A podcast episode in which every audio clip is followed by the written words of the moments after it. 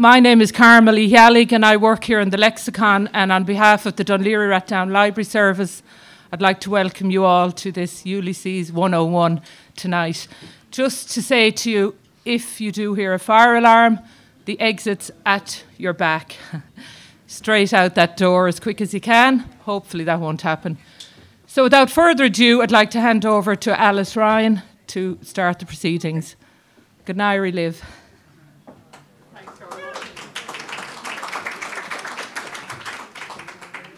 Thanks, Carmel, and welcome everyone to, and thanks to DLR Lexicon for, for have, hosting us in this beautiful venue.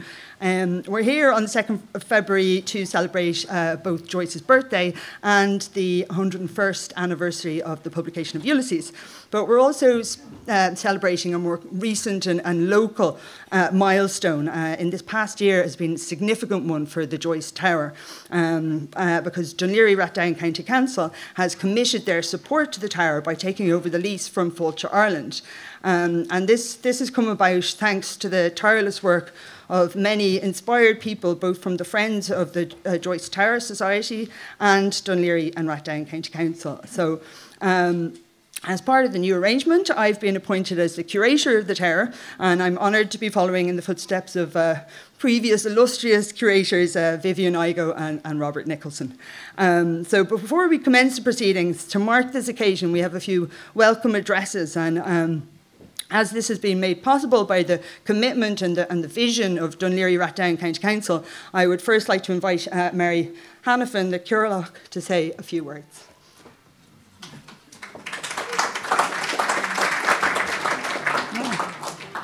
Uh, Dis Galer, and you're very welcome to James Joyce's birthday party.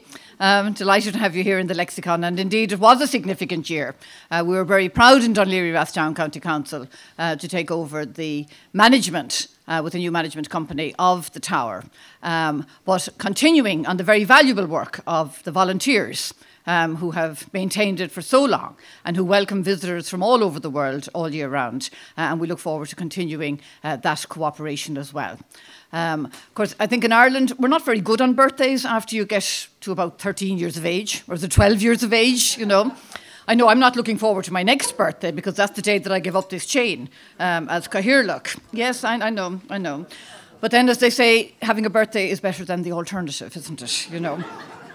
so, um, but of course, as we say, uh, normally we get presents on our birthdays. But James Joyce insisted on giving us one on his 40th birthday, which of course was giving us Ulysses. Um, and it's interesting, as most of you would know far better than I, the way he interwove birthdays and dates into uh, his various writings, and whether it was his birthday or his father's birthday, uh, he used a lot of those dates. And I was interested last night, I was listening to Joseph O'Connor with a beautiful evening in the Pavilion Theatre um, about his new book, um, My Father's House, on Monsignor um, Hugh O'Flaherty, uh, and the escape route during World War II. But apparently, Joseph managed to slip his own birthday into the book. Now, he said this was an accident. I think it's quite Joycean, actually, you know. Um, but we're far better in Ireland, I think, at celebrating death than we are uh, birthdays. Uh, probably because of the way people died, be it our revolutionaries, um, our, our, heroes. Um, we remember where we were when various people died. Um, we can remember big events like John F. Kennedy. I suspect everybody here can remember the shock the morning 10 years ago when Seamus Heaney died. And you kind of, you know, so we remember those. We don't actually celebrate birthdays unless we can get ownership of it, right? And by that I mean Roger Casement, that wonderful new statue down at the Baths, you know. We're taking ownership of him because he was born in Sandycove, right? He did all of his work elsewhere, but he started here and he actually finished here. Um, uh, his last footsteps, as it were. So we can claim ownership of a birthday in Laoghaire Rathdown. But then we like to do things differently anyway, don't we? You know. But on this one, Joyce, in giving us a gift, it's quite interesting that just two events this year um, where I have been able to use that gift, right? One of them was, you will have noticed that Laoghaire was awarded um, Great Town by the Academy of Urbanism. And when the adjudicators came, they were, of course, blown away by this magnificent building here in the lexicon and were very taken with the piano right? Um, and the whole link with Joyce. And by sheer coincidence, at the award ceremony in London, the Great City Award went to Trieste. So the judges stood up and said, Is there any chance Laoghaire and Trieste could get together and find the key? Because the key to the piano was lost for a very long time. but obviously, it's been found for tonight, which we're looking forward to. But it just shows, I think there's another opportunity for us to be able to make links and bring it back to Joyce. And the other one was I'm actively pursuing during my year a friendship agreement with Palo Alto in uh, California because I want to make the link for businesses um, and enterprise and innovation in uh, Sandyford, but also between the largest university in Ireland, uh, uh, UCD, and Stanford University. And I was actively trying to find some link with the mayor and with the council. So I went on, I had a Zoom link with the, the mayor, and I'm saying, you know, it's not all about innovation and enterprise, and it's not all about research and business, but we can offer you, as a very old, literary, wonderful area, we can offer you culture that perhaps a new high tech Silicon Valley city wouldn't have in, um, in California. So I mentioned, of course, our Joyce Tower and our Bloomsday, and I invited him over to wear the hat and everything else, only to find that he had studied Ulysses during his engineering course. Right? Now, I still haven't made out the connection, but that's the way they do things in America, which is a lot to be said for a broad based education. And suddenly the link was found. So we have a new link with Trieste. We're making the new link with Palo Alto. So, James Joyce, happy birthday, and thank you for the gift of Ulysses, the gift that keeps on giving. Gormagav.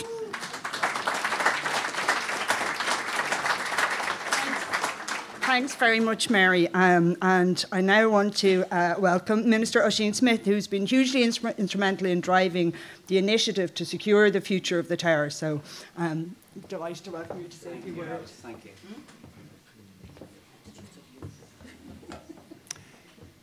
Thanks, Alice, and good evening, everybody. You're very welcome. I understand that the pianist was surprised at the idea that he would be playing a piano in a library. But the library is, you know, it's obviously it's so much more than a library. It has all these cultural events, and what I remember about it, and I have to be honest, is that my, my political career started with me campaigning against this library. It was a vanity project.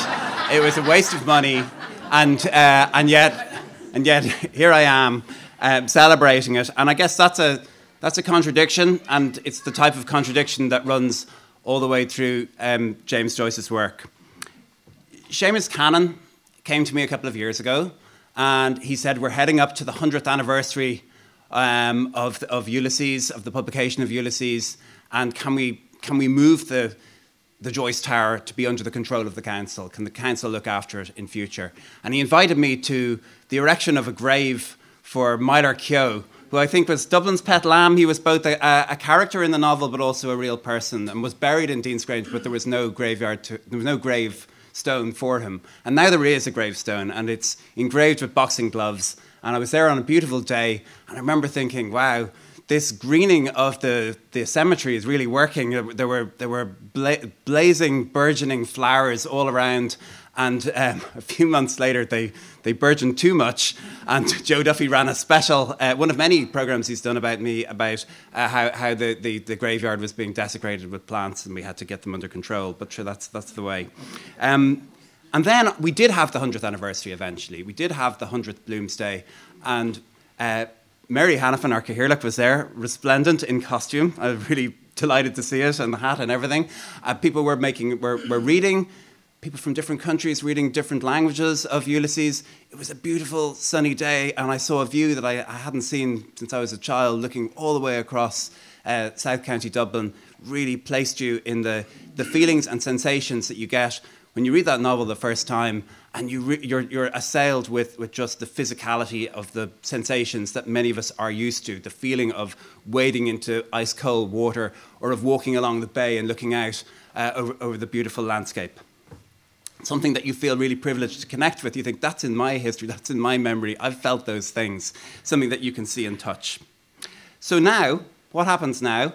Um, I'll be working with Dave Lawless and with Deirdre Black and with anybody else in the council to try to improve the Joyce Tower further, to try to uh, make sure that it's safe for fire and it's got better access and anything in, in any way that I can help your organization because I think it is something very, very special. Nobody else has a Joyce Tower in their area, in their locality. And I, I am delighted and I, I, I love meeting you. I love I think it's probably the fifth of these events that I've been at. I love the sense of, um, of fun and of performance and of arts and of enjoyment that I get whenever I'm at it. So thank you very much for inviting me. Thank you.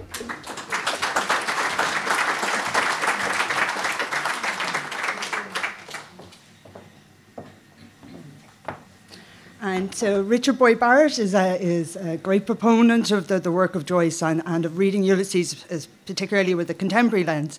So I'd like to invite Richard to say a few words too. Thanks very much, um, Alice. And first of all, can I just commend Alice and all of the volunteers and all those who are involved in the Joyce Tower for the fantastic uh, work that they are doing because it's such an asset uh, to the area and so important to commemorate uh, one of our greatest and one of the greatest uh, writers the world has ever produced. Um, I also want to apologise in advance to Sam, but I'm going to watch it back afterwards. I have to, unfortunately, I have to go back into uh, the city, so I won't be here for the lecture. But I'm really looking forward to it. I've already been reading uh, about some of Sam's uh, writings, uh, so I think it's going to be a very exciting lecture, and I hope uh, that it will um, further engage people with the incredible work of James Joyce. And for those who haven't read it, uh, encourage you uh, to do so. Um, from my, you know, there's everything is in Joyce, everything is in Ulysses. Uh, from meditations on literally the water infrastructure going from uh, from Stillorgan uh, and how the pipes hadn't properly been invested in, something hasn't changed uh, greatly, uh, to uh, the sublime epiphanies of Stephen Dedalus, the ineluctable modality of the visible, uh, as he enjoys his epiphany moment on Sandy Sandymount Strand, to meditations on uh, as one mathematician recently pointed out to me in a particularly funny uh, passage in the second last uh, chapter, where there's a, a, hilarious meditation on Einstein's theory of relativity, uh, and it's all it's all in uh, Ulysses. But of course, being the lefty that I am, I have to I have to point to some of the slightly more radical and revolutionary elements of it and give it a, a modern day twist. One of the things that's not talked about enough, in my opinion, is the fact uh, that the central character that Joyce uh, chooses is a Jewish character. And uh, the uh, why is that significant? And indeed, why is it not talked about more? And something that uh, uh, should be talked about more is that he set the book in 1904 uh, when there were horrific pogroms against the Jewish population uh, in Limerick. Horrible scapegoating of a minority group uh, being blamed by really foul and sinister forces uh, for things that you know weren't their responsibility. Uh, but scapegoating them. And indeed, some of the major figures who were later to become key figures in the national movement uh, for uh, it, the independence of this state uh, were vocal supporters of these horrible pogroms against Jewish people uh, in Limerick, where uh, Jewish businesses were boycotted and attacked, uh, and so on. And I don't need to tell you how that, sadly, is something that is echoing. today, with some people's attitudes towards desperate people fleeing this country for for uh, refuge. Uh, and uh, one of the central reasons, in my opinion, that Joyce chose um, Leopold Bloom, a Jewish character, was precisely to make the point that in the newly independent state, in the revolution that was brewing in Ireland, that it had to be uh, a place uh, which was a place for everyone. Uh, not based on some narrow notion of national identity, but rather on a radical and revolutionary one, which was inclusive of everybody, of women, uh, of a Jewish minority, uh, of, you know, of everybody. Uh, and I just think that's such an important message. In Barney Kiernan's pub, he, he precisely uh, satirizes, if you like, that narrow notion of nationalism where, bar, uh, where the citizen uh, waxes lyrical about the terrible oppression that Ireland had suffered at the hands of British colonialism, but then at the same time uh, spews some vile anti Semitic. Uh, opinions directed at uh, Leopold Bloom. And it just, to me, that just shows the prescience of Joyce. Uh, that sadly, those uh, dilemmas, uh, those uh, debates are still with us, but Joyce uh, seeks to set Ireland on a firmly progressive uh, trajectory. And I think now, more, as much as ever and more than ever, Joyce's radical uh, and revolutionary work is something we should engage with uh, if we want to, to be part of developing an inclusive and progressive culture in this country.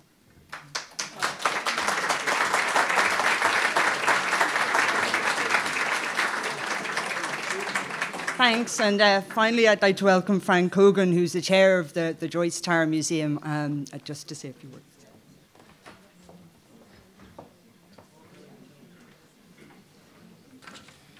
Thank you, Alice. Uh, Cathaoirleach, uh, Minister, uh, distinguished guests,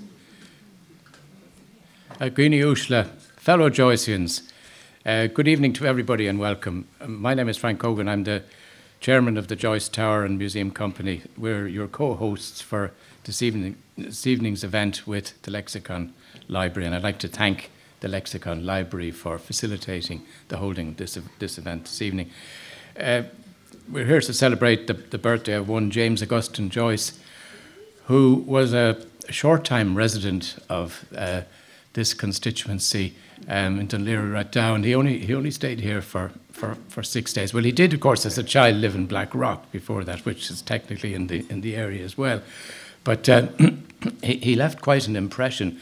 Uh, those six days certainly have reverberated through literature over the over the, the century and a half almost since since then. Uh, and one of the things that, of course, it enables us to do is that 141 years on, uh, it enables us to celebrate his birthday. And uh, the Joycean events, I think, since his death in, 19, in 1941, have uh, expanded exponentially internationally. Uh, Bloomsday, his birthday, any other excuse to celebrate Joyce, uh, from everywhere from, from Sydney to Los Angeles, uh, and uh, and back again. And even in Ireland, the country which probably was one of the slowest to recognise Joyce's talents. Let's be honest. We have we have got in in the act too, and we're here we're here this evening to to celebrate and to and to participate in, if you like, in the joy of, of the great literature that Joyce created here in this area in Laoghaire. And music, of course, was an essential element in Joyce's work. Um, there are other writers, writers like O'Casey, Behan, and Friel, uh, where music is song is used to great dramatic effect. But there's probably no other writer's work that's so imbued with such varied and imaginative musical themes as, as those of Joyce. And that's not altogether surprising because Joyce himself had, had, was consumed with passion for music.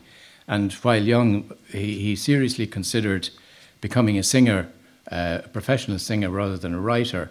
And had he not balked at the uh, sight reading phase of the competition in the Feis perhaps he would have gone on to be a tenor, even to rival John McCormack, who knows. But uh, music's loss was, I think, literature's gain uh, in this case.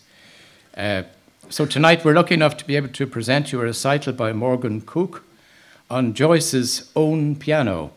Uh, it's this piano here. It's a modest Petrof, uh, somebody said, uh, upright, manufactured in what is now the Czech Republic, Bohemia. It was then, of course, part of the same country as Trieste. It was part of the Austro-Hungarian Empire.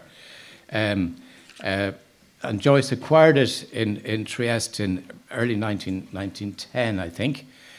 Um, John McCourt says that the deposit alone cost Joyce and Nora three months' rent, uh, which was much more than they could afford and even more than they had at the time.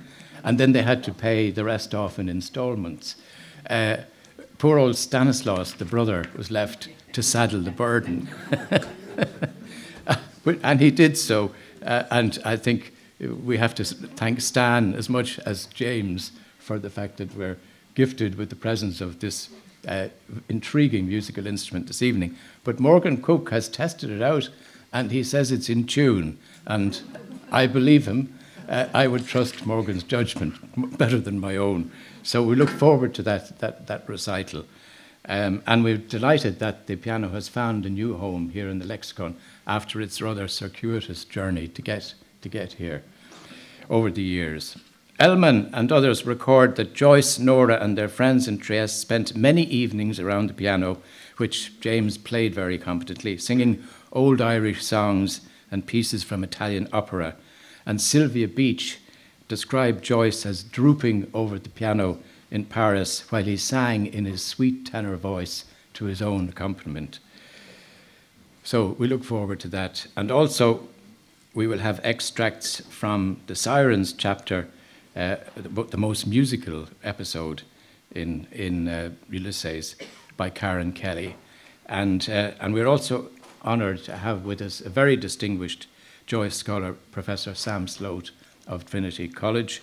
Um, and uh, he is the co author of the recently published annotations to James Joyce's Ulysses to give us a presentation on Joyce 101 uh, well, it's not Joyce 101 in the, in the sense of being the beginning of Joyce, but Joyce at the, uh, Ulysses at the age of 101.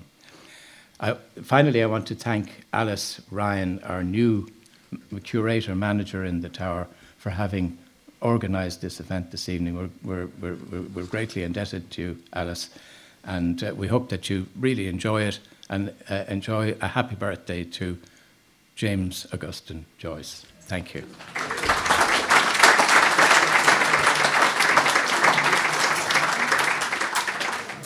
Thanks, Frank. That was a lovely introduction. Um, so, yeah, we're going to have what we're going to do is we're going to split the readings and the music in two and have the lecture in the middle. So, we're going to do the first part with the music and readings, and then we'll have Sam's lecture. So, I'm going to invite Morgan Cooke, who's an accomplished uh, musician, actor, and composer, and Karen Kelly, who's also an accomplished actor and, and musician, um, to, to, to play the piano from Sirens and, and do readings.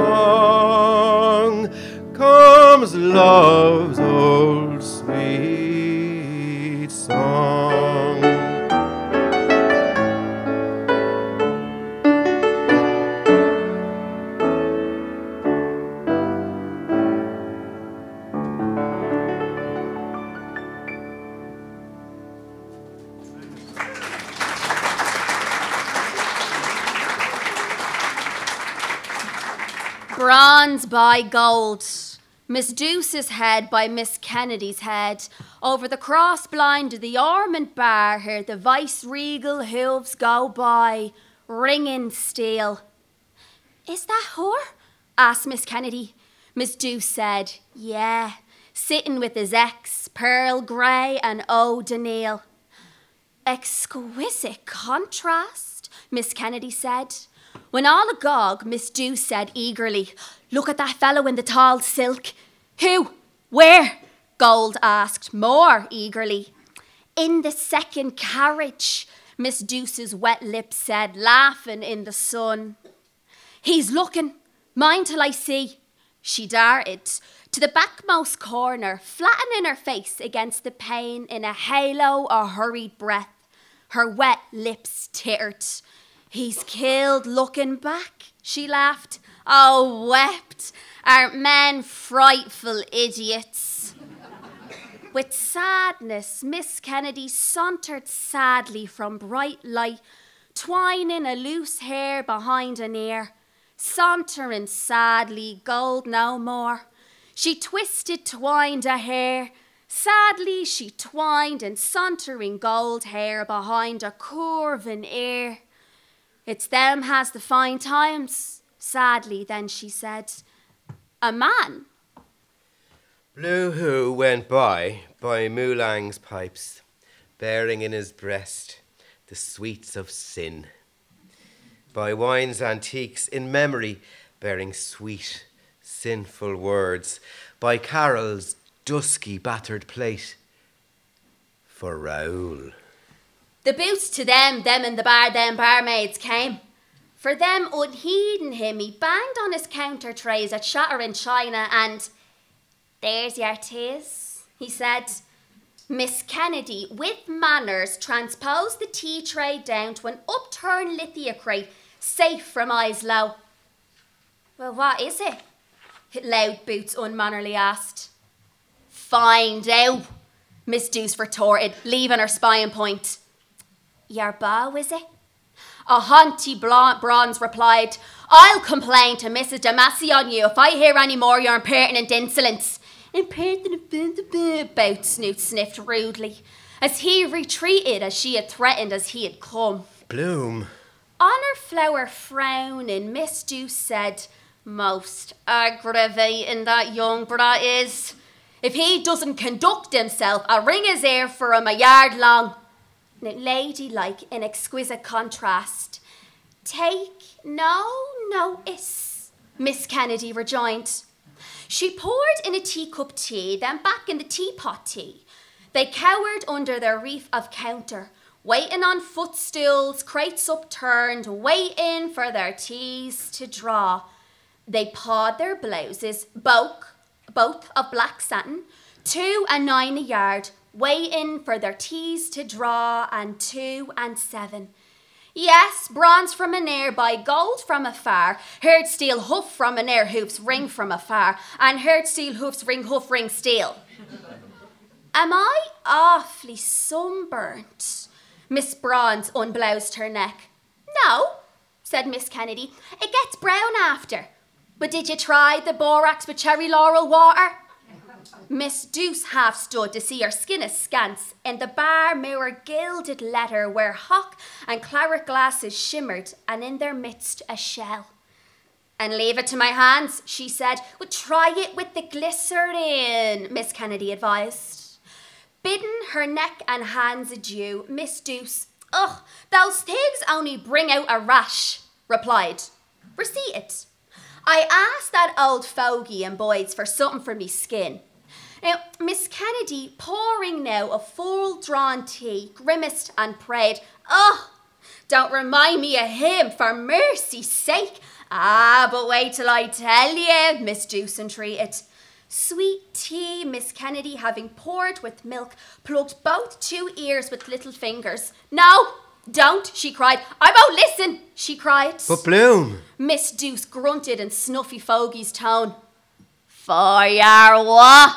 Says he. Miss Kennedy unplugged her ears to hear, to speak, but said, but prayed again. Don't let me think of him, or I'll expire. The hideous old wretch. Oh, that night in the ancient concert rooms, she sipped distastefully her brew. Hot tea, a sip, sipped sweet tea. Here he was, Miss Douce said, cocking her bronze head three quarters, ruffling her nose wings. Hoofa, hoofa! Shrill shriek of laughter sprang from Miss Kennedy's throat. Miss Douce huffed and snorted down her nostrils that quivered impertinent like a snout inquest. Ah! Shrieking, Miss Kennedy said, Will you ever forget his goggle eye? Oh, and Miss Douce chimed in in deep bronze laughter, shouting, Other eye! Blue whose dark eye read Aaron Figatner's name. Why do I always think Figather? Gathering figs, I think. And Prosper Loré's Huguenot name. By Bassi's blessed virgin's blooms, dark eyes went by. Blue robed, white under, come to me. God, they believe she is, or goddess. Those today I could not see. That fellow spoke, a student, after, with Dedalus's son. He might be Mulligan. All comely virgins. That brings the rakes of fellas in. Her white. By went his eyes. The sweets of sin. Sweets are the sweet of sin. In a giggle and peal, young gold bronze voices blended. Douce with Kennedy, your other eye! They threw young heads back, bronze giggle gold, to let free fly their laughter, screaming, your other! Signals to each other, high piercing notes. Ugh! Panting, sighing, sighing, ah, for done their mirth died down. Miss Kennedy lipped her cup again, raised, drank a sip and giggle giggles. Miss Douce, bending over the tea tray, ruffled again her nose and rolled, rolled fattened eyes. Again, Kenny giggled, stooping, her fair pinnacles of hair stooping, her tortoise nape comb showed, spluttered out of her mouth her tea, choking in tea and laughter, coughing with choking, crying, Oh, greasy eyes! Imagine being married to a man like that, she said, with his bit of beard. Douce gave full vent to a splendid yell, a full yell of full woman, delight, joy, indignation. Married to the greasy nose, she yelled. Shrill with deep laughter, after, gold after bronze, they urged each eel to peel after peel, ringing in changes. Bronze, gold, gold, bronze, shrill, deep to laughter after laughter, and then laughed more. Greasy eye nose! Exhausted, breathless, their shapen heads they laid, braided and pinnacled by glossy combed against the counter ledge, all flushed, oh, panting, sweating, all breathless. Married to Bloom. To grease a bloom. Oh, saints above, Miss Dew said, sighed above her jumping rose. I wish I haven't laughed so much. I feel all wet. Oh, Miss Douce, Miss Kennedy protested. You horrid thing. And flushed yet more, you horrid, more goldenly. By Cantwell's offices roved grease a bloom, by Cheppy's virgins, bright of their oils. Nanetti's father hawked those things about, wheedling at doors as I. Religion pays. Must see him for that par. Eat first. I want. Not yet. At four, she said. Time ever passing. Clock hands turning. On. Where eat? The Clarence. Dolphin. On. For Raoul. Eat. If I net five guineas with those ads. The violet silk petticoats. Not yet. Oh, the sweets of sin.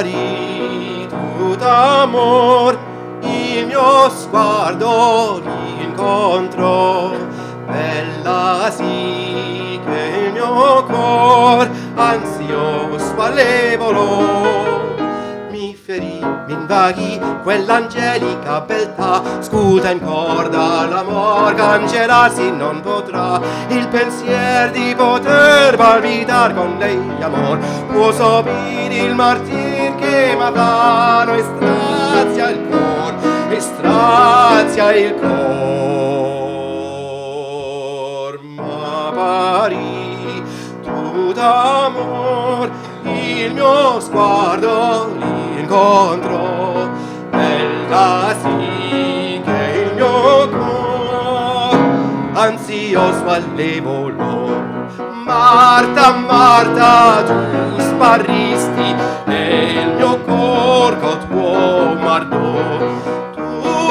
pace mi rapisti di colore io martirò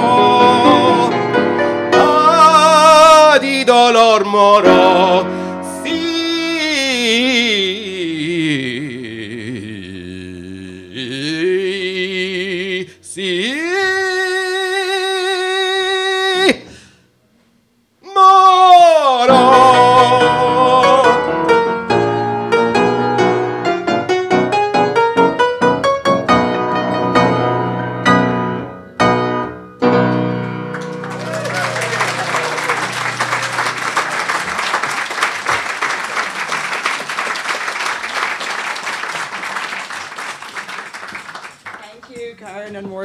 Absolutely beautiful. Everything okay?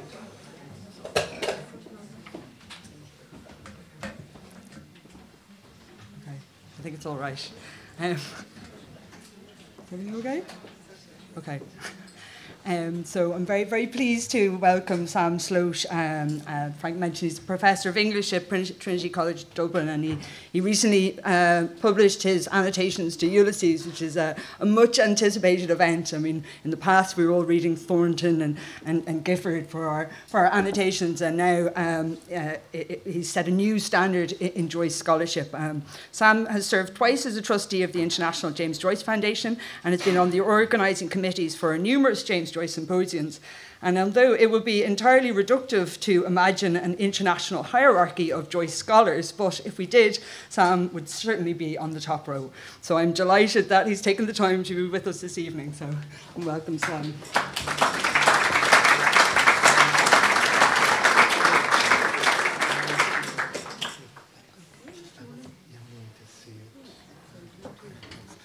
Thank,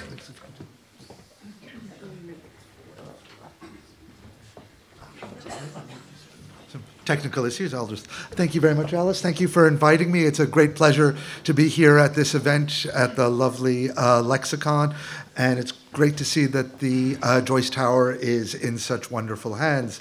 As uh, Mulligan says at the um, start of Ulysses, that it's the omphalos. Um, he may, the sort of project of having the, the tower be the omphalos of an Irish revival might not have worked out exactly as he anticipated, but the tower is very much the omphalos within the Joyce world.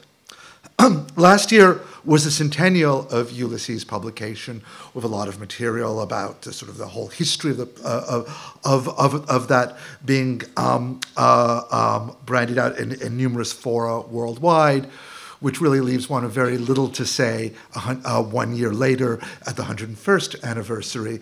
But what I want to look at is exactly this idea of the 100 plus one, that extra little bit, to give a bit of distance, a bit of context, to try and fully understand what did happen 101 years ago by looking at the things that happened after that um, that it's also their subsequent history as well. And this indeed is something that Stephen thinks about when he's teaching um, history to a classroom of bored students um, in Dalkey. He's thinking about the problems of trying to understand history. Had Pyrrhus not fallen by a Bedlam's, uh, Beldam's lamp in Argos, or Julius Caesar not been knifed to death? They are not to be thought away. Time has branded them and fettered. They are lodged in the room of the infinite possibilities they have ousted. But can those have been possible, seeing that they never were, that they never were? Or was that only possible which came to pass? Weave, weaver of the wind. That is, history isn't just what happened, but it's also what could have happened.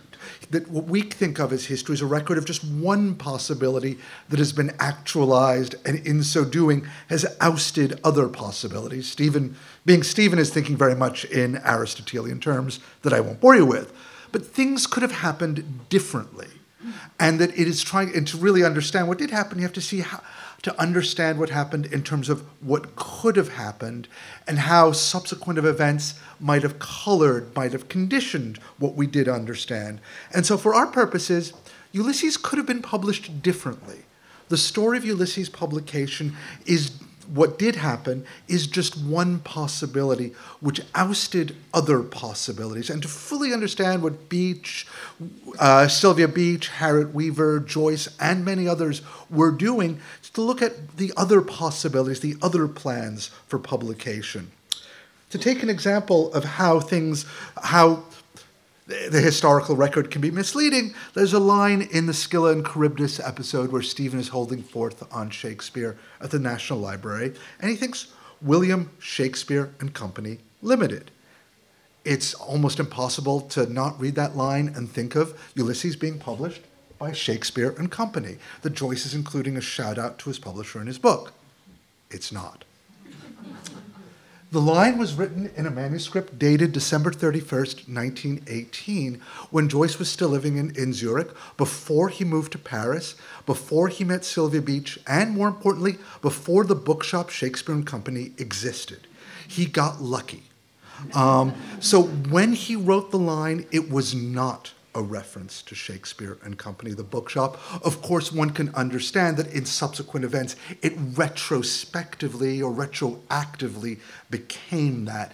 And you'll see much the same in terms of the history of the publication that I'm going to go forward.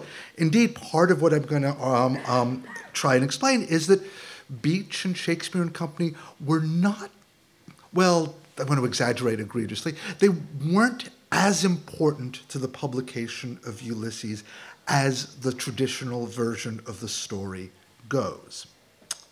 Now, as I said, Joyce was lucky in terms of um, um, um, having this line be a reference. Joyce was lucky in many, many ways.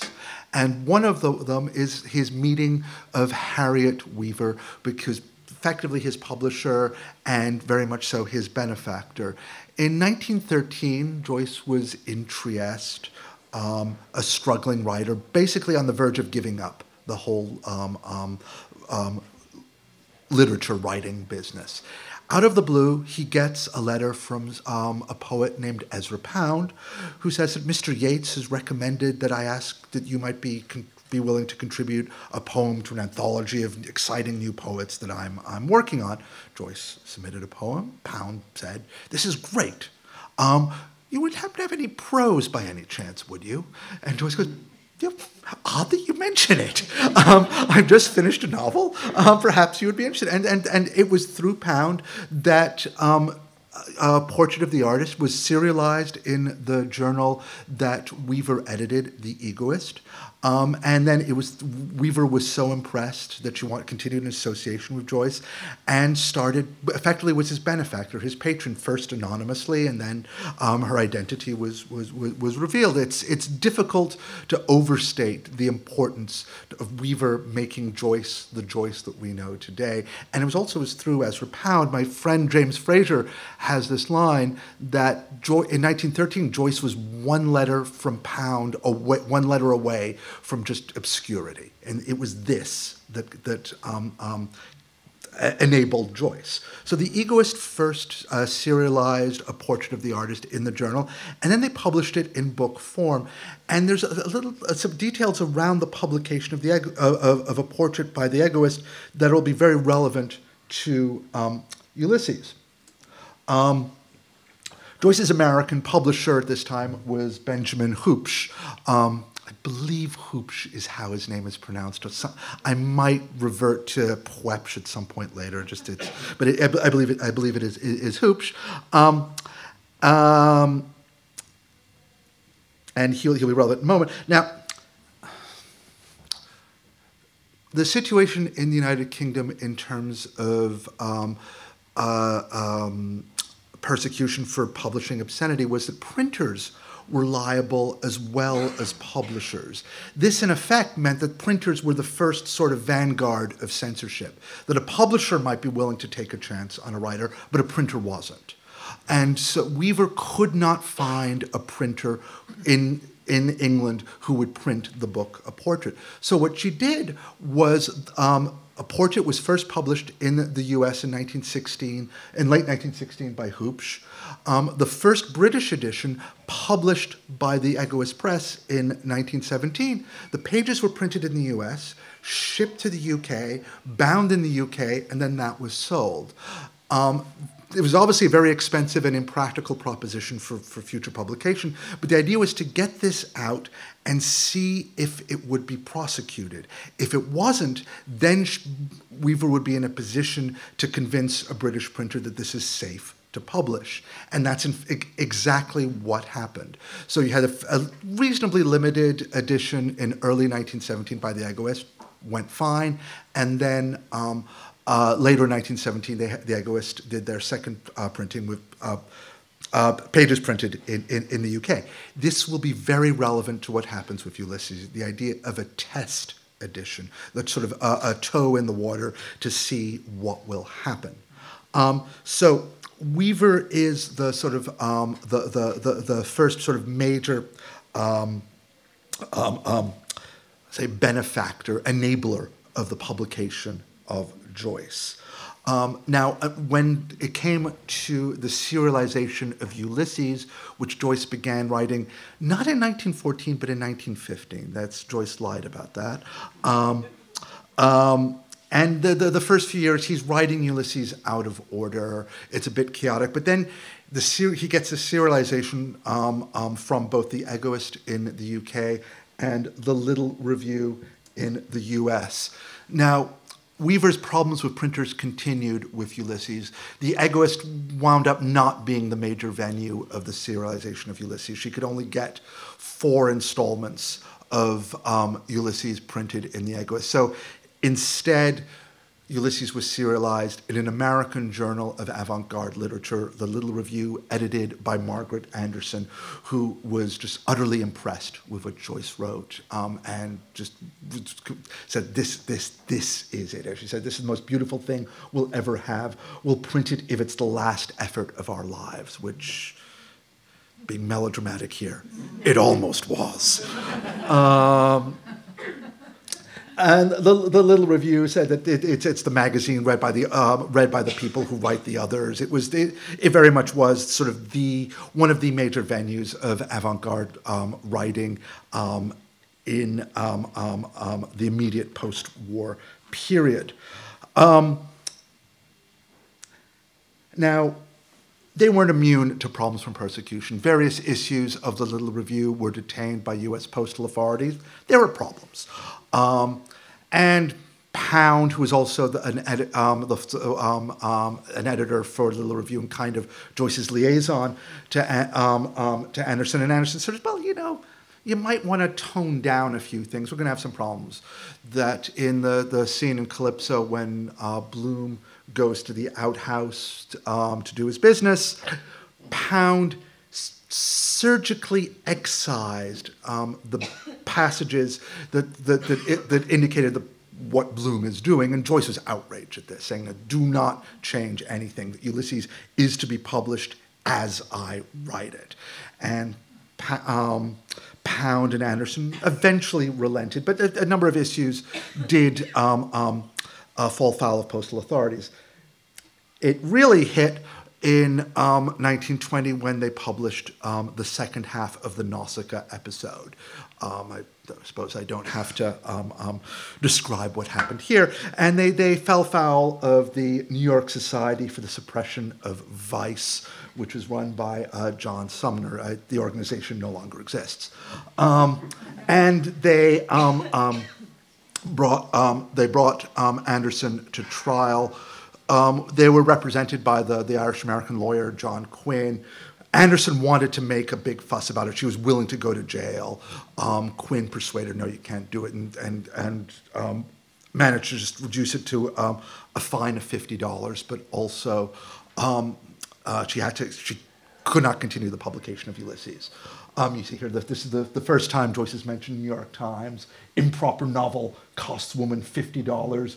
Greenwich Village publisher and her editor fined for producing Ulysses.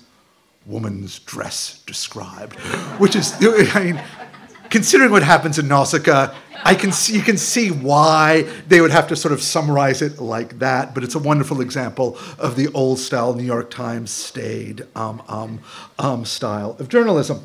Sumner writes in their um, annual report, and this is just, it's, it's a beautiful um, um, um, thing. Uh, um, a citizen wrote a letter to the district attorney stating that it, the issue of the Little Review, had been sent to his young daughter from a source unknown. A careful perusal of one of the stories by a foreign writer um, disclosed an apparently clear violation of the law against the publication and circulation of lewd and filthy material. The magazine boasts that it makes no compromise with the public taste, and that was one of the taglines Little Review had. Its publishers contend that art is above the law.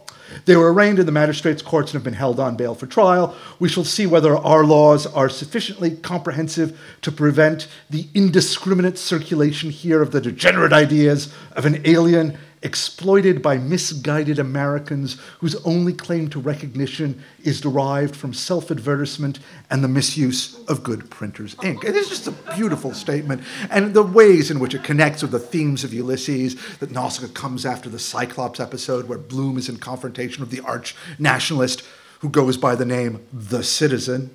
Um, and then Gerty MacDowell is also very much um, um, a creature of self advertisement of a kind. There's also it's it hasn't been as conclusively established, but it seems that this was a bit of the, the, the, operation that Sumner describes here was a sting. That it wasn't that this, this journal innocently or accidentally arrived here, because the citizen he refers to was in fact a lawyer who worked for um, um, the society. So it seems that they had arranged for this to happen. In any case, this quashed any possibility of Ulysses' publication. Um, Huebsch had been in discussion with Joyce about publishing Ulysses in book form when it was done. Um, Joyce said, I'm not going to change anything. And so Hoop, that scared Huebsch off. Anderson could no longer publish it in, um, um, in the Little Review. The problems Weaver had in terms of finding a printer in the UK were now exponentially worse. So Ulysses was left without imminent prospect of publication. Now, this just actually had a material um, um, uh, impact on, on the quality of the, the text of Ulysses, because up until this point, Joyce is writing more or less on deadline and more, and more or less of an expectation of publication. Now, no one's going to publish it but he's got no deadline. He can write whatever he wants. And it's at this point that Ulysses becomes longer and stranger, and to use a technical term, weirder. Um, if Ulysses did not hit this brick wall of censorship, it would likely have been a very different and quite possibly less revolutionary book. So it does this all this stuff, this kerfuffle matters within the publication of Ulysses. But of course, this is little help to Joyce in um, early 1921 with Ulysses not, um, not being um, published. Now, the canonical version of the story of Enter Sylvia Beach um, is this, and you're probably all very familiar with it. This is Joyce is now um, established in Paris. This is what Beach writes in her memoirs.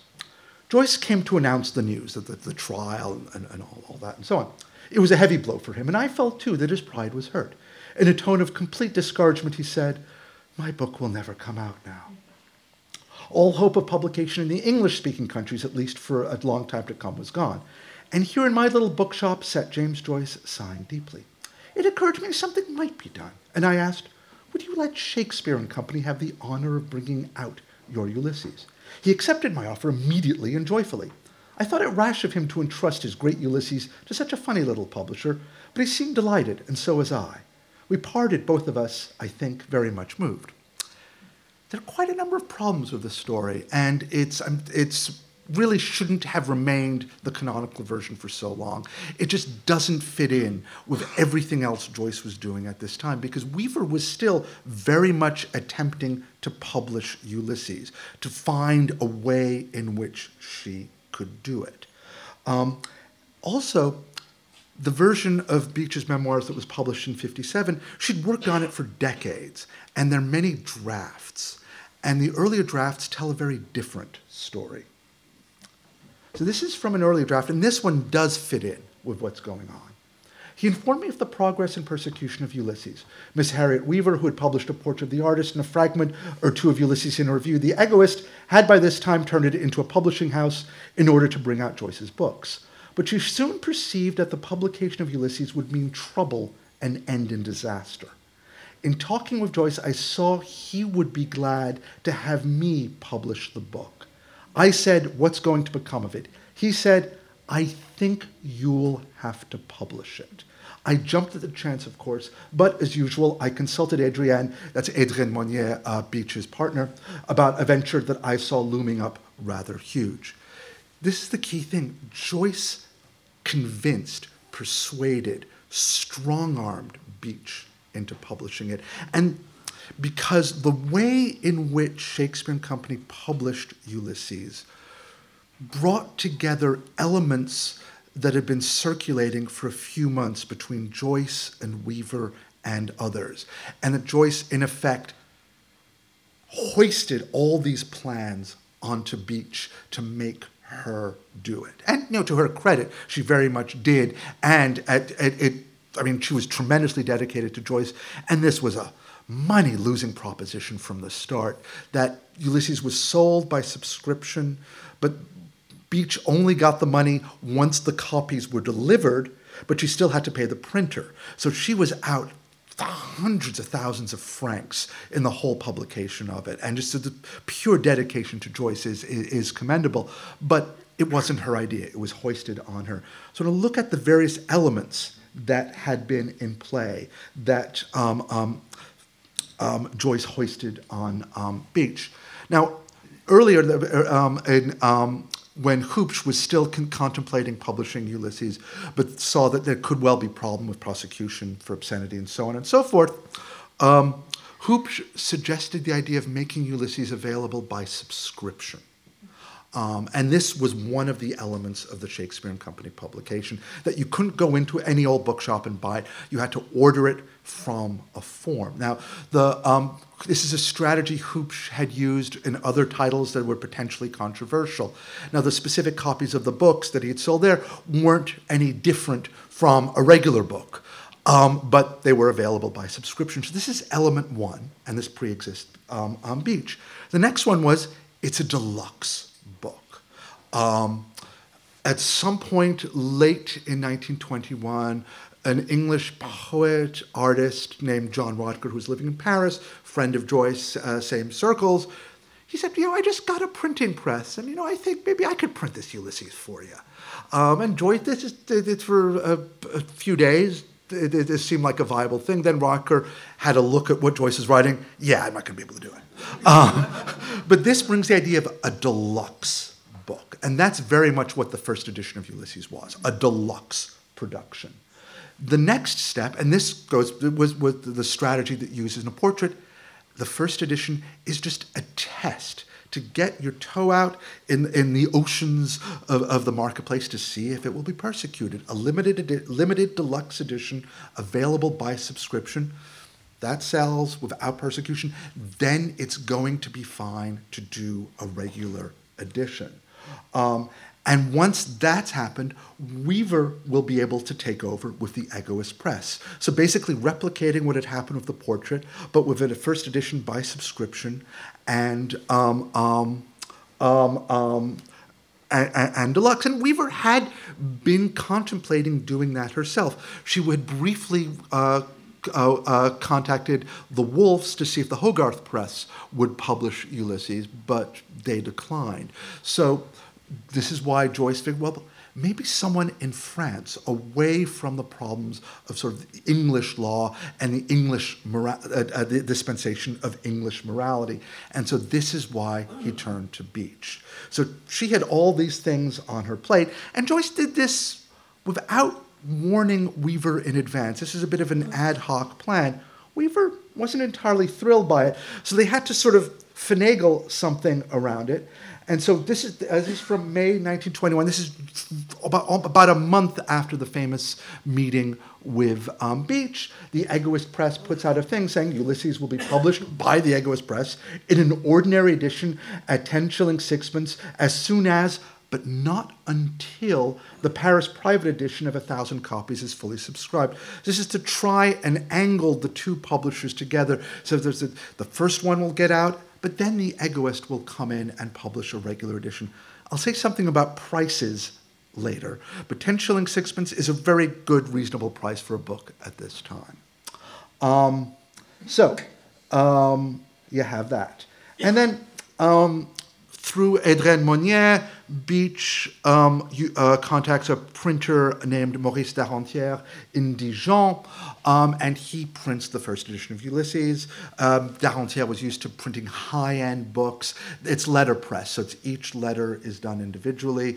Darantière knew no English, um, had never printed an English book before. Um, he had to order additional letters because the dispensation, disposition of letter frequency is different in English than it is in French. The extra letters he ordered were W, H, E, and Y for the, the Joyce Trivia Contest we'll be having at the end of the evening.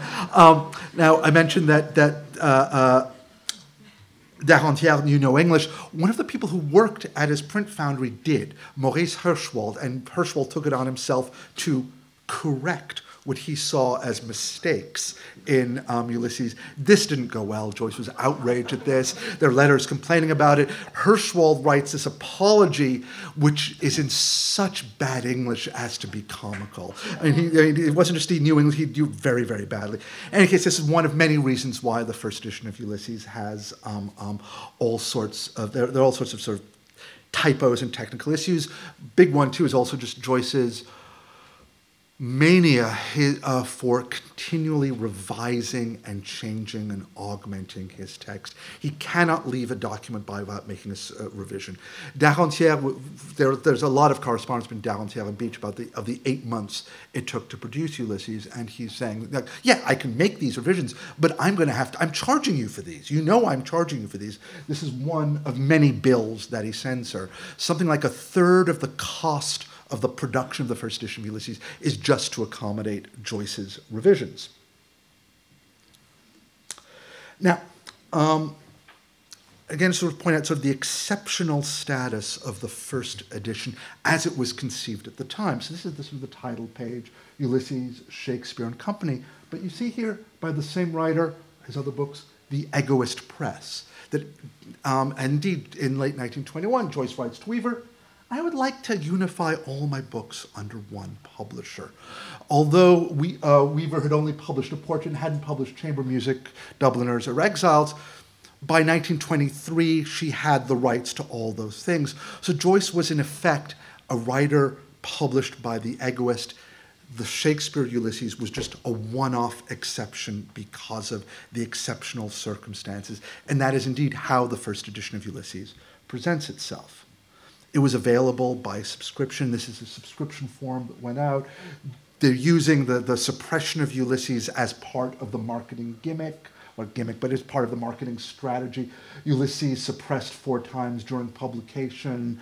Um, there are, um, an, amongst the archives of Joyce material, Joyce, uh, Joyce drafts of this document in Joyce's hand. Basically, Joyce micromanaged the publication of Ulysses down to almost every last detail.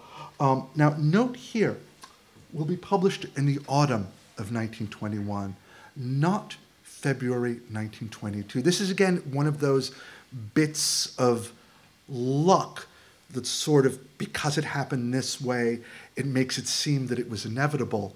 Ulysses was published on Joyce's 40th birthday, but that was never the plan. It just happened to be that way. all through the production, it was going to be well, the autumn of 21, the late autumn of 1921, ah, early 1922. But Joyce kept, and this, this part of this is because of Joyce's mania for revising and adding the text as it was going on. But he kept saying all through the late autumn, oh, it's going to be out any minute now. Um, this is a postcard or a little card he wrote to his uh, uh, uh, uh friend in Italy, um, uh, Tullio Silvestri, where this is from early December 1921, where he says, um, Yeah, Ulysses will be out on the 15th of the month. So any minute now it'll be out. He's wrong there, but he says it weighs two kilos. He's completely right. It does weigh two kilos, but it, there was no copy of Ulysses at that time. So it's an incredibly lucky guess that, that got that. And um, even in January 22, he's saying, oh, it'll be out before the end of the month. It only, the February 2nd publication was probably only decided that way like a week before when Joyce saw that, yeah, I could, we, let, why not aim for that? So it was not a grand plan at all. Here um, are the um, page proofs of the last chunk of Ulysses that Joyce worked on. And you see here that um, Darantière received the, um, received the corrections on the 31st of January 1922. Um, and so the public, what publication on February 2nd, what it really meant was that Darantière was able to get two copies made and get them plopped on the train to Paris, where Beach could put one in the window of her shop and give uh, have another one to Joyce. No one actually knows what those first two copies are.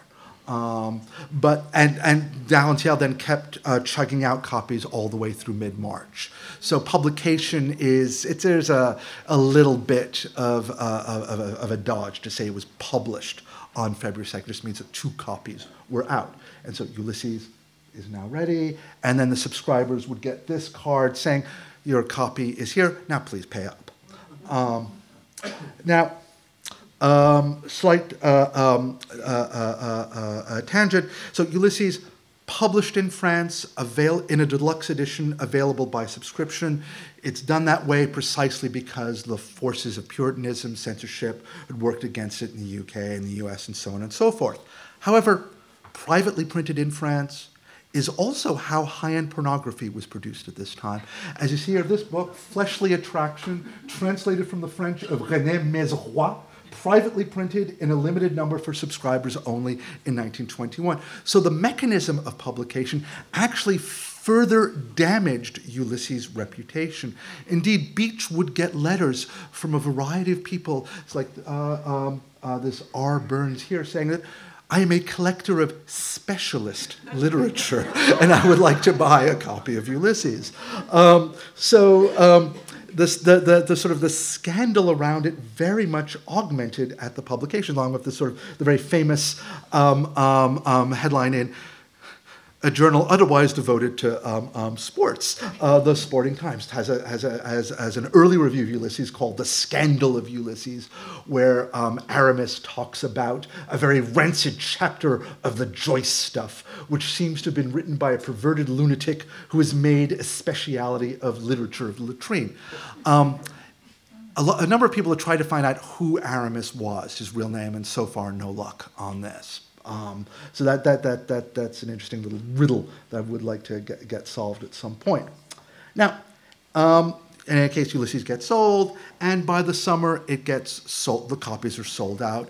So now there's talk of now getting into the 101. What happens next?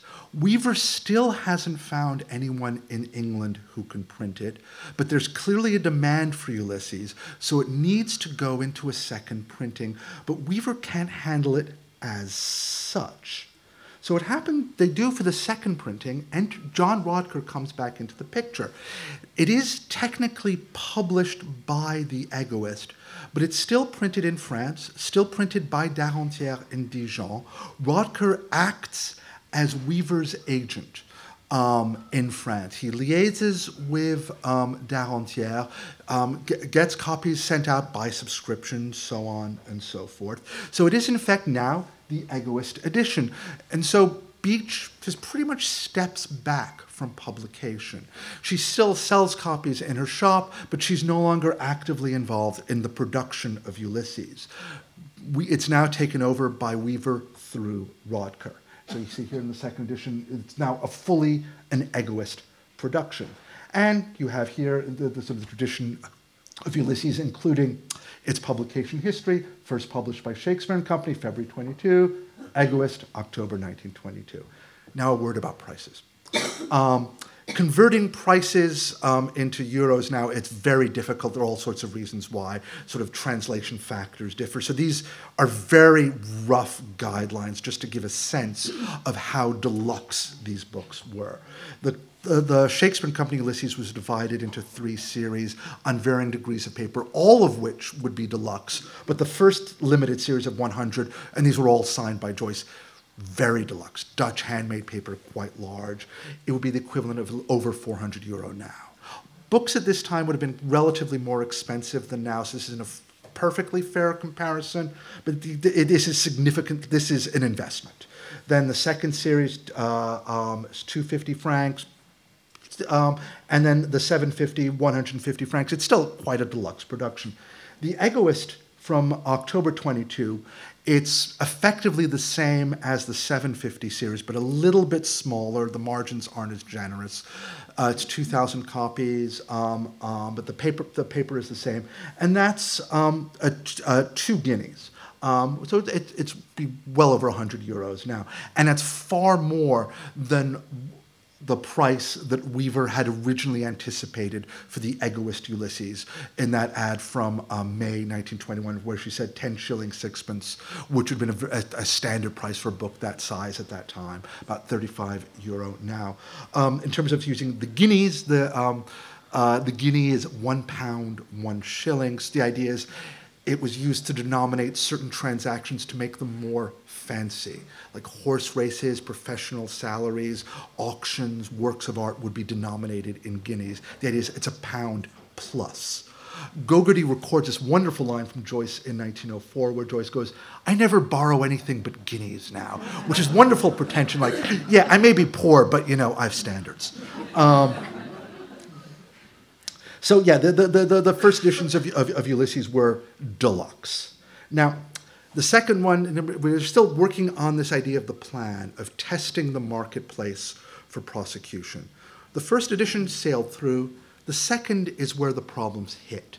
Um, a chunk of copies sent out to the US were confiscated by US postal authorities. The exact number is unknown. Weaver guesstimated 500, but she admitted that was just a pure guess.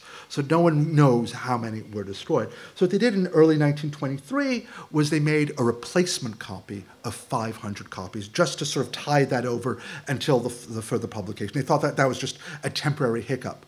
The bulk of those copies were confiscated at Folkestone in the UK. The story is 499 out of 500. That's wrong. There are seven copies known to exist. This comes from the one that the NLI bought a few years ago. So, and there are probably other copies out there as well. But if there, it's still the bulk of it was destroyed. And this clearly indicated that the plan is not going to work, that Ulysses will hit censorship in the UK and the US. It cannot continue to be published in this way. And so this is where Beach comes back into the picture. Um, she resumes publication of Ulysses in an ordinary um, a trade edition, still using the plates from Darantière. And she includes within, inaugurates this tradition of including within Ulysses the history of the persecution of Ulysses. So it's as if this narrative of the publication woes of Ulysses is part of Ulysses itself. 2,000 numbered copies, of which 500 copies burned by the New York Post Office authorities, 500 numbered copies, of which 499 seized by the customs authorities, Folkestone. And so um, uh, Beach continues to um, um, sell Ulysses, and she, uh, Shakespeare and Company prints Ulysses all the way through 1930. Um, however, there's still con- there's continued strong demand for Ulysses um, worldwide. Copies are getting smuggled into the UK and the US. There's actually the term booklegger after bootlegger. Sometimes what they would do is um, bind Ulysses in, in, in a book and give it the title of something innocuous like Merry Tales for Little Folks is one such example. the way of, uh, that sometimes they go through Canada as well. It, there's the, the interesting stories about the sort of the, the, the, uh, the, the, the smuggling operations. Um, in 1930, Joyce was approached by a German publishing house, the Albatross Press, and he, he sort of unceremoniously dumped Beach and had um, th- them continue publishing Ulysses under a special imprint they had, the Odyssey Press. And they continued publishing Ulysses up until 1939. So even after you had legal publication in the UK and the US, um, uh, uh, they were the, the sort of the, the, publishers of Ulysses in the continent, and it was published as a regular trade edition. Um, now, I want to make sort of just a, a, a, side note in terms of translations, because if the plan, the idea of a deluxe edition to test the marketplace, didn't work with English language editions of Ulysses, it worked with the translations. Um, the first translation was um, in German in 1927, and it was a deluxe edition, available by subscription. Um, and it sold reasonably well for a number of years. And then that proved to the German authorities that a trade edition could be safely published in Germany, which it was in 1930. Likewise, in France, Adrienne Monnier, Beach's partner, published a deluxe edition of, of Ulysse in 1929, and the trade edition by the prestigious French firm Gallimard came out in 1930. So the plan worked, but for translations, not for the originals. Also, should be pointed out that Ulysses' first legal publication in English speaking country was 1934 in the US. By that time, Ulysses had been translated into French, German, Czech, and Japanese. Ulysses was more available in translation than in the original. Now, I'm going to move to sort of the, the, the, the, long, complex saga of publication in the US. And there are twists and turns. Um,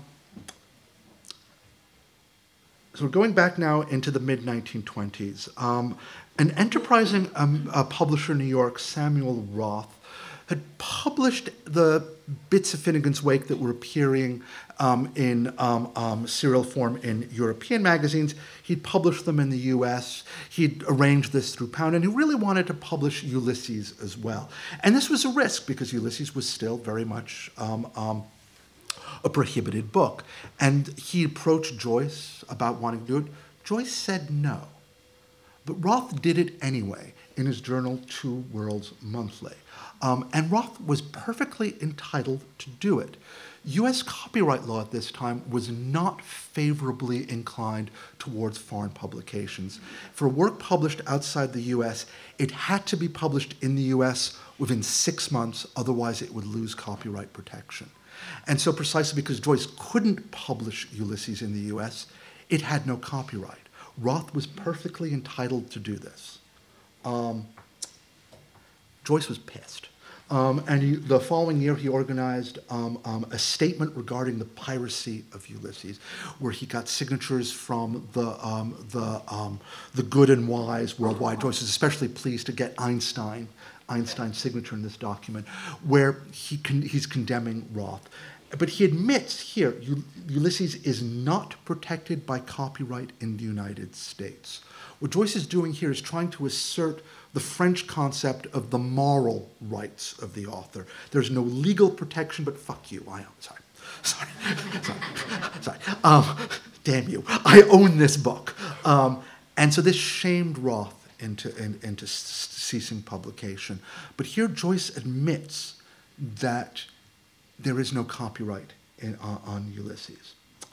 Um, then we have sort of the, the whole famous thing about the, the, the, the trial in the late, the, the late 30s. There's Colin Murphy's uh, um, wonderful stage adaptation of, of, of, the US versus Ulysses that was performed here last year. So I'm not going to say too much about it. The, the title of the, of the trial, The United States versus one book entitled Ulysses, it's a beautiful title. It sort of sets up this idea of the, the sort of the, the, the um, um, um, David and Goliath kind of thing. But it, it, in some sense, it quite literally was the United States versus one book entitled Ulysses, because the object of the trial, the, the victim, as it were, wasn't Ulysses as such, it was a specific copy that was smuggled into the US. This is a formula that was used in such trials, such as um, the United States versus approximately 126 assorted glasses, a quantity of intoxicated liquors, etc., found at Club La Lune on West 52nd Street. So this is the US versus this, that, and the other was a standard formula. I'm sad to report that the Club La Lune no longer exists. Um, but the, so uh, the trial happened and um, Ulysses comes through. But this is no accident. The trial was engineered, um, and it was engineered by a publisher, Bennett Cerf. I should point out that Cerf and Roth are actually not dissimilar characters. They're both Jewish immigrants trying to um, um, establish themselves within the otherwise very waspy world of New York publishing. There's a class difference, though. Um, Roth was very working class um, where Cerf was a comfortably middle class, went to Ivy League schools, which is how um, he made the various connections that enabled him to thrive in the New York publishing world. He founded or co founded the publishing house um, Random House.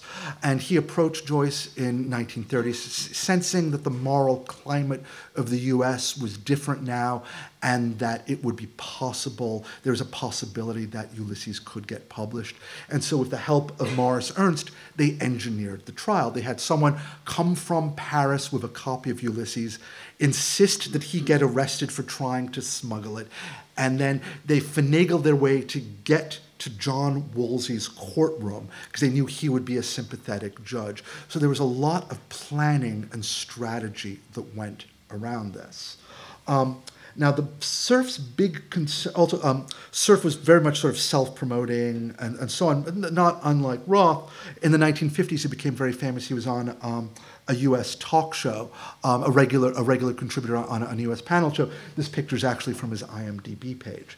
Um, so here we have the first edition of Ulysses. Now, Cerf, the first US edition, Cerf was worried that he would go through all this effort and expense in terms of engineering the trial, so on and so forth, but the trial wouldn't give him exclusive rights over the book because once Ulysses is cleared for publication in the US, any publisher could do it.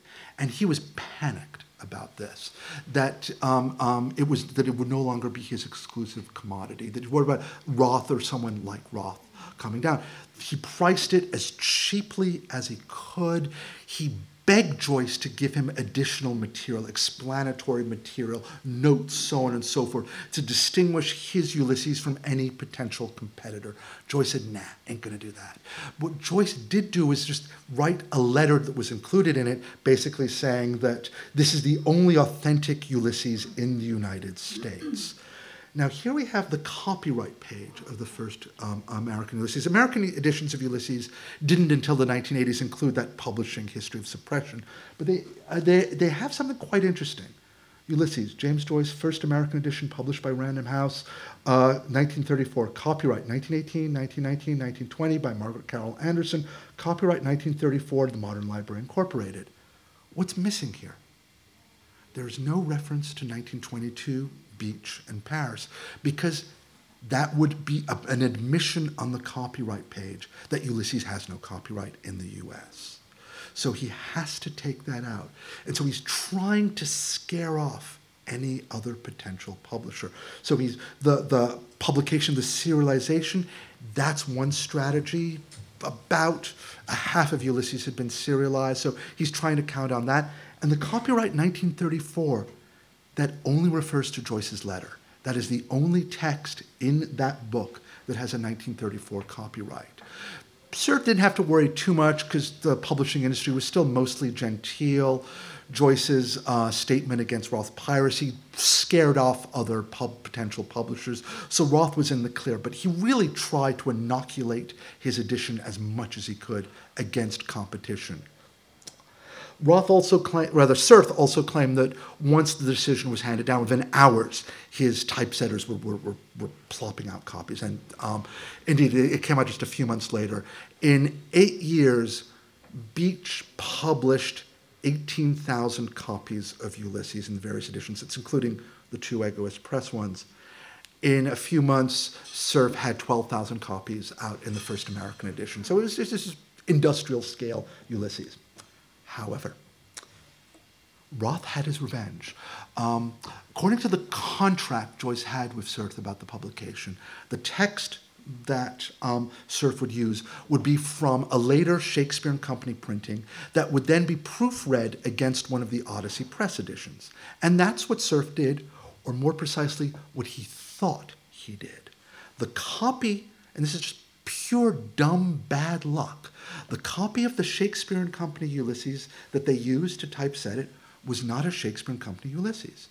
In 1929, Roth pissed at Joyce came out with a pirated edition of Ulysses. Um, it mimicked the 1927 Shakespeare and Company Ulysses. That's what it says it is. But it's a piracy printed in New York. Roth actually got into legal trouble for selling it, not for copyright reasons, but because of obscenity reasons. He was the um, a number of copies were confiscated at the New York bookshop Brentano's, and Roth actually had a little um, bit of jail time for it.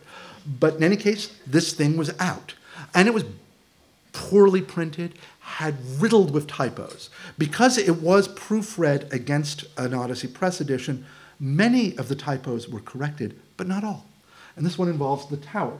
Um, in the, uh, a regular edition of Ulysses, it's he, Buck Mulligan, pointed his finger in friendly jest and went over to the parapet, laughing to himself. In the Roth Pirate edition, and thus in the Random House edition, he pointed his finger in friendly jest and went over the parapet, laughing to himself very, very different. And so American editions of Ulysses were compromised up until 1961 because of this. Um, so uh, Cerf's rush to publish perhaps didn't serve him well.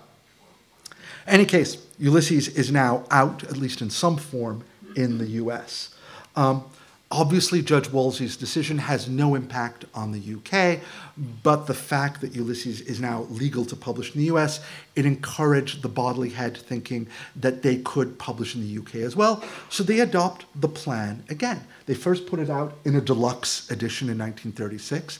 That goes out, doesn't meet any legal obstacles. So the following year, they have their trade edition. The, um, the deluxe edition from 36 comes in two limitations. One is vellum bound and cost an uh, outrageous six guineas. And that, that's, that is probably the most deluxe of all the editions of Ulysses that were out there in the early years. Now, in the US as well, in between the two, in 1935, George Macy of the New York department store Macy's, he ran the limited editions club, and he thought, Ulysses out. Let's have a limited, a, a, a, fancy American Ulysses. And since Cerf realized this wouldn't be a competitor to his mass market edition, um, Bennett Cerf agreed to it. Joyce agreed to it as well. And they got Matisse to do the illustrations. And Joyce was initially very excited at the idea of Matisse doing illustrations for Ulysses. He arranged to have um, a book with illustrations of Dublin be sent to Matisse. Matisse, on the other hand, this is just a paycheck for him. He didn't care at all. Never read Ulysses, didn't bother. So he just illustrated the Odyssey. Um, uh, and in any case, um, um, uh, that comes out. What I think, what, what's, it's not, in terms of typography and layout, it's not the best. But what's interesting about this is that the US inverts the plan. Everywhere else is deluxe edition first and then a trade edition. In the US, it's the trade edition first and the deluxe edition follows that. Um, I'm now going to conclude just a few things about um, obscenity um, and sort of the afterlife of obscenity and Ulysses, because Ulysses was dogged by this reputation of you know, being a dirty book for many, many years. Roth continued publishing various things, sort of going more and more downscale, as it were. And then ultimately in the 1950s, he was brought uh, uh, to, in front of the US Supreme Court on charges of obscenity for his, magazine, American Aphrodite, which is a kind of latter day successor to um, Two Worlds Monthly. Um, what's interesting about this case is that this is um, Roth won, and this is the first. Um, um, this overturned the 19th century Comstock laws, which had been used to prosecute Margaret Anderson in 1921. So, in effect, the laws that criminalized Ulysses in the 20s were overturned thanks to Roth in the 1950s. Also, pre- precisely because these led to a liberalization of publication laws in the late 1950s, it's been argued that this, tr- that, that this um, um, decision of the Supreme Court was one of the ingredients that led to the 1960s. The sort of the explosion of, of uh, um, um, unfettered uh, publication was a result of this decision. Um, there wasn't. uh, There were there were still some issues with. There's some ambiguities in terms of uh, of how obscenity was defined, which I'll, I'll, get to in a second. But this is the first real challenge to the 19th century, uh, um, um, the, dispen- the disp- dispensation of, of, obscenity that had been defined by the Comstock laws. Now, Ulysses is still defined as a dirty book, and this is something um, from um, Modern Man magazine from 1957, an article on Joyce, classic battle over a sex classic. James Joyce was a thin, bespectacled, scholarly Irishman who all his life was fascinated by the effect sex had on ordinary people. Taken out of context, about 30 pages of the book could be classed as ranking with the most imaginative pornography the world has ever known. So maybe a bit of an exaggeration, but it's also showing that where Joyce's influence is resting. Um, this, um, I'm grateful to my friend David Earle, who's written about this in a book, Recovering Modernism, the ways in which modernist writers were publicized, discussed in unexpected venues, in popular venues, in venues such as this. Um, and the article, despite that quote, is actually not too bad. Um, I only read Modern Man magazine for the articles. Um, uh, uh, uh, but okay, so, so the, the, how the, the sort of the shadow of obscenity still haunts Ulysses, and it carried over until at least the late 1960s. We have this little volume here, Ulysses, James Joyce, complete and unexpurgated first American printing. It's from the late 60s, so it's not the first American printing. It's by a porno- pornographic book publisher in Los Angeles. And they have the last 40 pages are have ads for their other books. Um, this is the back cover, all male nudes, and it's challenge, It was challenging to find the, the, the right sort of pages uh, uh, uh, to cover because there there's something charming in every one. Um, you have here the three sequels to Ulysses. It's fun to be Jewish. It's fun to be an artist. It's fun to be Irish. Um, now, I'm bringing this up not just for this, but because the person behind Collector's Publications was a man named Marvin Miller, the king of smut, as he was called. There were two big US Supreme Courts in the 20th century about obscenity. The first one from the 1950s was Roth. The second one was Miller versus California. And this established what was called the Miller test to define obscenity. The Roth trial still had some um, ambiguity in terms of what is obscene, what can be uh, prosecuted, and so on and so forth. And this was clarified by their second decision, the Miller decision, and this is still used today, um, the, uh, three criteria to define what is obscenity, what can and cannot be published. So the two cases involving obscenity that went to the, hit the U.S. Supreme Court both involved the Pirates of Ulysses publication, which is, I think, just sort of an interesting kind of afterlife to the sort of the tangled history of the mess of Ulysses publication. And um, I sort of went in preparing this talk, I kind of went this way in terms of other ways that I'm sort of more used to writing about how the um, the problematic circumstances of Ulysses' first publication led to a greatly flawed first edition, and how we still haven't gotten past sort of the textual errors, the typos, as it were, of the first edition. We're always going to be haunted with problematic editions of Ulysses. As I tell my students, and this is not completely true, but no matter which edition of Ulysses you have, you have the wrong one. Um, unless actually you have um, this one. This, this, this might be. Um, it's actually the. Um, actually, actually, actually, it's it's it's not as bad as the first Random House, but it's not good either. Um, I guess I'll leave it here. Maybe th- th- there's time for questions. Uh, yeah, there's five minutes for questions. Okay. Sure. Yeah. So if anyone would like to ask a question, we've got a short slide. Was prohibition anywhere relevant? Yes, um, the, this this is sort of a coincidence, but the the time of Ulysses' censorship in the U.S. from 1920, the, the trial, to late 23, the second trial with is exactly parallels prohibition. And I mentioned that sort of the, the, the smugglers were called bookleggers, the, and the circumstances around. And again, when, when Cerf Felt the approach approached Joyce, I think the moral climate of the states is changing. In part, that he was also basing that on the increased resistance to prohibition. It does look like the prohibition will be overturned. So de- there is definitely an alignment of a sort. And I mean, it, it's, it's more of a coincidence that the timing perfectly or reasonably perfectly matches. But it, yeah, there is definitely sort of some, something to that. How did Sylvia Beach feel when she was effectively dumped? Not good. Not good. Um, Joyce's relations with Beach were problematic, and this goes back in part to we've got a Prevention of Vice T-shirt. um, uh, yeah, jo- Joyce Joyce did not treat Beach well. Um, he, in fact, there was no contract he had with Beach until 1929, 1930, and as soon as the contract is signed, that's when he dumps her. Um, he really exploits her in a very bad way. And she's uh, th- th- their relationship is tangled and fractious for a period in the early 1930s. It's mended somewhat, but yeah, he doesn't treat her well. It's also it was it was problematic from the start because as soon as you know, by the way, you, you're going to publish Ulysses for me. Yes, I'll publish it. Oh yeah, but Weaver's going to take over for you. So the, the, the relations with Weaver were also problematic, and that that card I showed of the, the Egoist publication, there were delicate negotiations between Beach and Weaver as well. So all was not harmonious in that circle. What I find also interesting on this is that copy one of the first edition of Ulysses doesn't go to the publisher, it doesn't go to Beach, it goes to Weaver.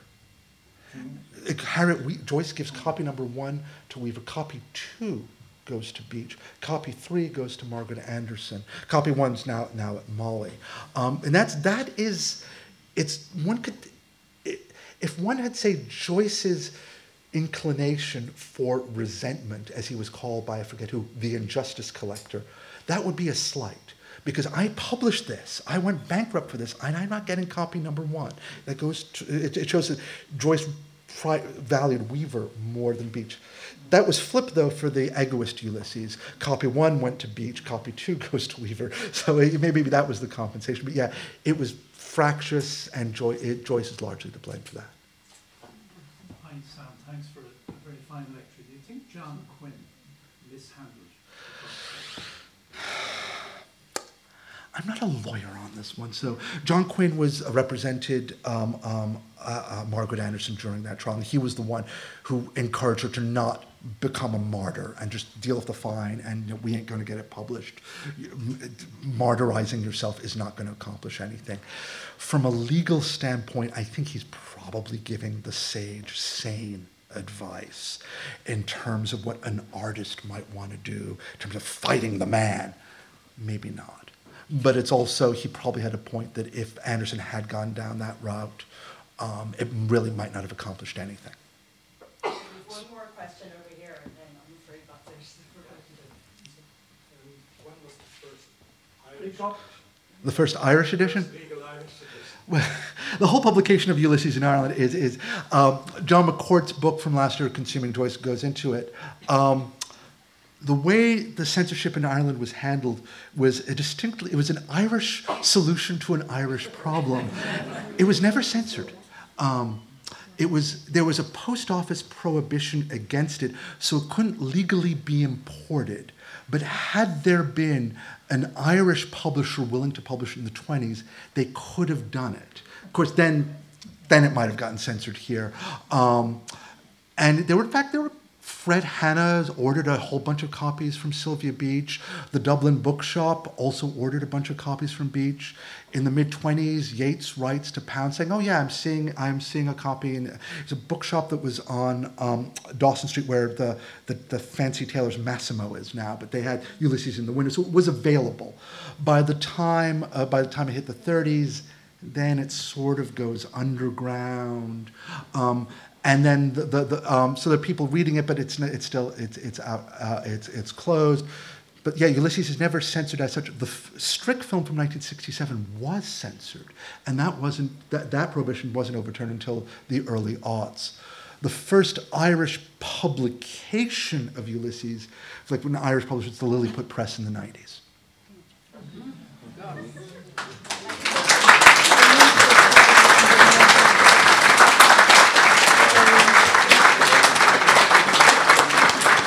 Thank you so much, Sam. I'm sorry we didn't have more time for questions. A fantastic lecture. Um, now we're going to have the second part of our recital, so I'm going to welcome back uh, Morgan and Karen. Thank you.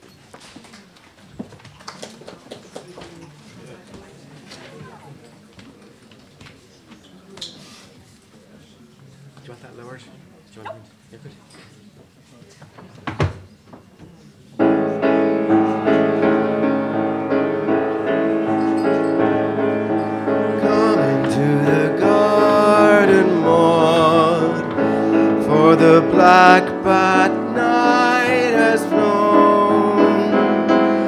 Come into the garden, Maud. I am here at the gate alone. I am here at the gate alone. And the woodbine spices are wafted abroad, and the musk the blown. For a breeze of morning moves, and the planet of love is on high, beginning to faint in the light that she loves on a bed of daffodil sky. To faint in the light of the sun, she loves to faint in the light and die. Come, come into the garden, Maud, for the black bat night has flown. Come into the garden, Maud. I am here at the gate alone. I am here at the gate alone. I am here at the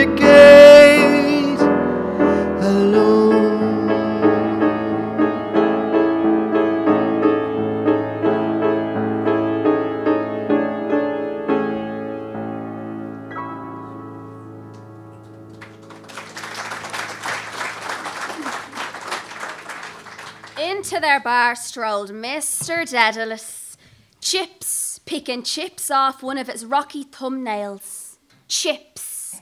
He strolled. Oh, welcome back, Miss Douce. He held her hand, enjoyed her holidays. Tip top. He hoped she had nice weather in Rostrevor. Gorgeous, she said. Well, look at the holy show I am, lying out on the strand all day. Bronze whiteness. That was exceedingly naughty of you, Mr. Dedalus told her and pressed her hand indulgently. Tempting poor, simple males. Miss Douce of Satin douced her arm away. Oh, go away, she said. You're very simple, I don't think. He was. Well, now I am, he mused. I look so simple in the cradle, they, cr- they christened me Simple Simon. Well, you must have been a doughty, Miss Douce made answer. And what did the doctor order today? Well, now, he mused, whatever you say yourself, I think I'll trouble you for some fresh water and a half glass of whisky. Jingle! With the greatest alacrity, Miss Douce agreed. With grace, she tapped a measure of gold whiskey from her crystal keg. Forth from the skirt of his coat, Mr. Dedalus brought pouch and pipe. Alacrity she served. He blew through two he blew through the flue two husky fife notes. Yes, he fingered shreds of hair, her maiden hair, her mermaids, into the bowl. Chips, shreds, musing, mute. None not said nothing. Yes. Gaily, Miss Douce polished a tumbler, trilling, Oh, we Dolores, Queen of the Eastern Seas. Was uh, Mr. Lidwell in today? In came Lenehan. Round him peered Lenehan. Mr. Bloom reached Essex Bridge. Yes, Mr. Bloom crossed the bridge of Yessex.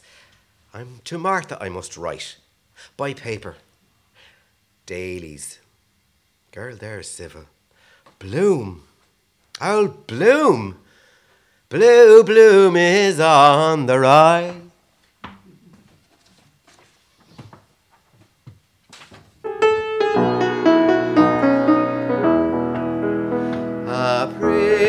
Jane, my pretty Jane, I never, never look so shy. But meet me, meet me in the evening when the bloom is on the rise. The spring is waning fast, my love. The corn is in the ear. The summer nights are coming, love. The moon shines bright and clear. Then, pretty Jane, my dearest Jane, I never look so shy. But meet me, meet me in the evening when the bloom is on the rise.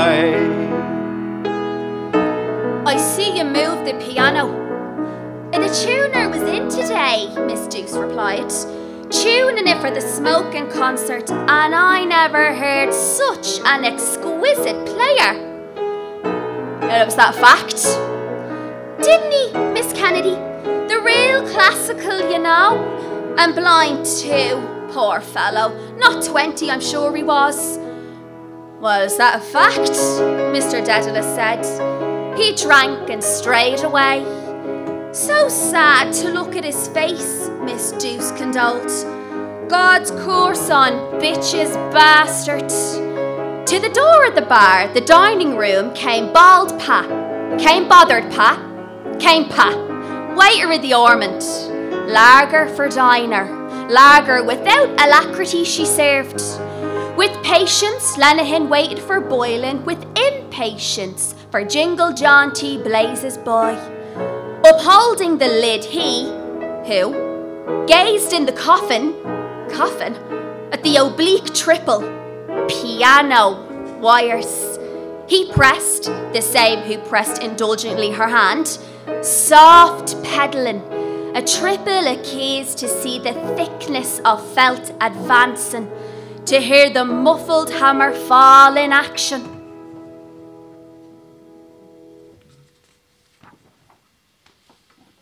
Two sheets, cream vellum paper, one reserve, two envelopes. When I was in Wisdom Hely's Wise Bloom in Daly's, Henry Flower bought. Are you not happy in your home? Flowers to console me, and a pin cuts low means something. Language of flow. Was it a daisy? Innocence, that is. Respectable girl meet after mass. Thanks awfully muchly. Wise Bloom eyed on the door a poster, a swaying mermaid smoking mid nice waves. Smoke mermaids, coolest whiff of all, hair streaming love lorn for some man, for Raoul. He eyed and saw afar on Essex Bridge a gay hat riding on a jaunting car. It is! Again, third time. Coincidence. Jingling on supple rubbers, it jaunted from the bridge to Ormond Quay. Follow. Risk it. Go. Quick. At four. Near now. Out. Twopence, sir. The shop girl dared to say, Ah, I was forgetting. Excuse. And four. At four, she, winsomely, she on Bloom and whom smiled. Bloom, smooth, sweet, pro. Turnoon. Think you're the only pebble on the beach? Does that for all? For men. In drowsy silence, gold bent on her page. From the saloon, a call came, long in dying. That was a tuning fork the tuner had that he forgot, that he now struck. A call again, that he now poised, that it now throbbed. You hear?